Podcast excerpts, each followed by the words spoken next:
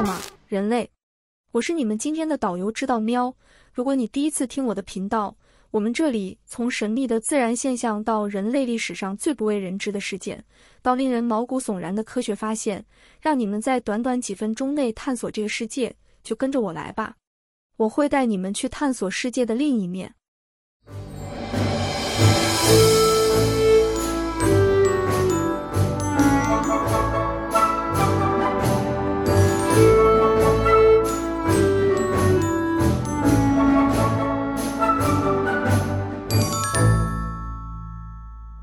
最近我做了一件非常无聊但又愉快的事情，就是在追着自己的尾巴，直到我晕倒为止。但是这让我想起了人类的 DNA，因为它们也是以圆形的双螺旋结构存在的，和我的尾巴差不多。人类的 DNA 长度是一个惊人的数字。你知道人类的 DNA 有多长吗？如果你把一个细胞里面的所有 DNA 连起来，它可以绕地球几圈，或者是可以到达月球多少次？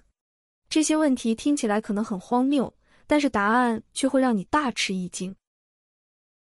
DNA 是什么？人类的 DNA 是指位于细胞核内的一种分子，它是由四种不同的碱基，分别是线嘌呤、鸟嘌呤、胸腺嘧啶和碱基对，以一定的顺序排列而成的巨大分子。人类的 DNA 是由两条互补的链组成的，通常被称为双螺旋结构。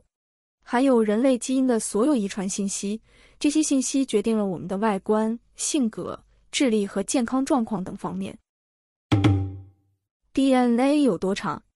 人类有约三十七万亿个细胞，每个细胞除了红血球和部分生殖细胞，都有四十六条染色体。染色体是由 DNA 和蛋白质组成的结构，它们在细胞分裂时可以被看到。每条染色体包含了数百到数千个基因。基因是 DNA 上的特定区段，负责编码不同的蛋白质或 RNA。人类有约二点一万个基因，但是它们只占了 DNA 长度的百分之一点五，其余的部分被称为非编码 DNA，它们可能有调控、结构或未知的功能。那么，人类的 DNA 到底有多长呢？根据最新的研究，人类每条染色体的平均 DNA 长度约为一点四亿个碱基对。如果把一个细胞里面的所有染色体上的 DNA 连起来，就会得到约六点四亿个碱基对。由于每个碱基对的长度大约是零点三四纳米，所以一个细胞的 DNA 长度大约是二点一七米。这意味着，如果你把一个人体内的所有细胞的 DNA 连起来，它的长度将达到八点一亿公里。这个数字相当于地球和太阳之间的距离的五百四十倍，或者是地球周长的二十万倍。DNA 长度与健康的关系，你可能会好奇，为什么我们的 DNA 要这么长？它们是怎么放进细胞里面的？事实上，DNA 是通过一种称为染色质的复杂结构来紧密的包裹和折叠的。染色质由 DNA 和一种称为组蛋白的蛋白质组成，它们可以将 DNA 缠绕成一种称为核小体的珠串状结构。核小体进一步折叠成更高级的结构。最终形成染色体。这种折叠方式不仅可以节省空间，还可以调节基因的表达，即基因是否被转录和转译成蛋白质或 RNA。然而，DNA 长度并不是恒定不变的。在每次细胞分裂时，DNA 都会被复制，以便传递给新生的细胞。但是，在这个过程中，由于染色体末端的特殊结构，每次复制都会导致 DNA 丢失一小段。这些染色体末端被称为端粒，它们是由重复的非编码序列组成的，可以保护基因免受损伤。随着细胞分裂的次数增加，端粒会逐渐变短，直到达到一个临界点，细胞就会停止分裂或死亡。因此，端粒被认为是一种生物钟，反映了细胞和组织的老化程度。端粒长度受到多种因素的影响，包括遗传、环境和生活方式。一些研究发现，端粒长度与某些疾病，例如癌症、心血管病、神经退化性病等，以及寿命有关。有些人天生就有更长或更短的端粒，这可能与他们所携带的特定基因有关。此外，一些外部因素，如压力、饮食、运动、吸烟、感染等，也可能影响端粒长度。通常来说，有利于健康的因素会延长端粒长度，而有害于健康的因素则会缩短端粒长度。DNA 长度与遗传和演化的关系，除了与健康相关外，DNA 长度也与我们的遗传和演化有关。DNA 是我们从父母那里继承的遗传物质，它决定了我们的许多特征，如眼睛颜色、血型、身高等。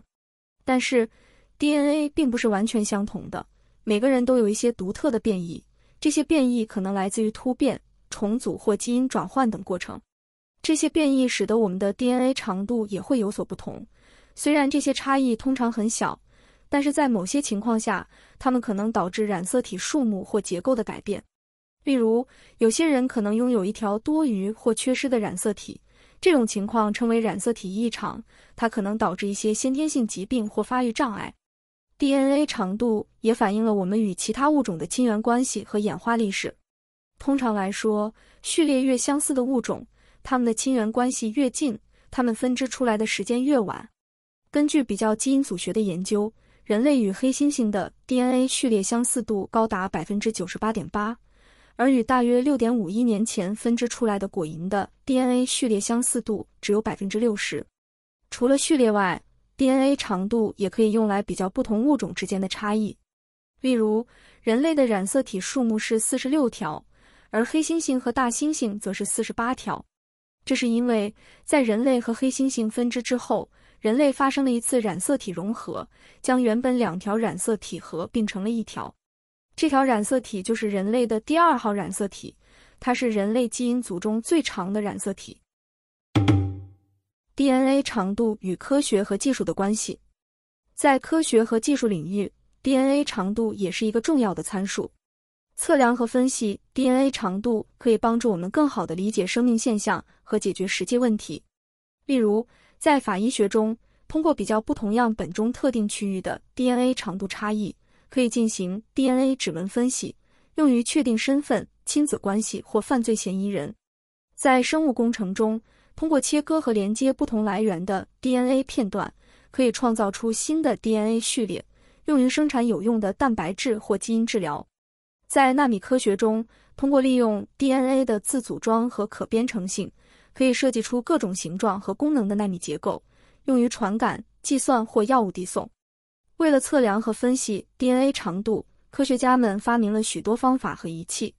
其中一种常用的方法是凝胶电泳，它是通过将 DNA 样本置于一个带有电场的凝胶中，使得不同长度的 DNA 片段以不同的速度移动。从而将它们分离和可视化的过程。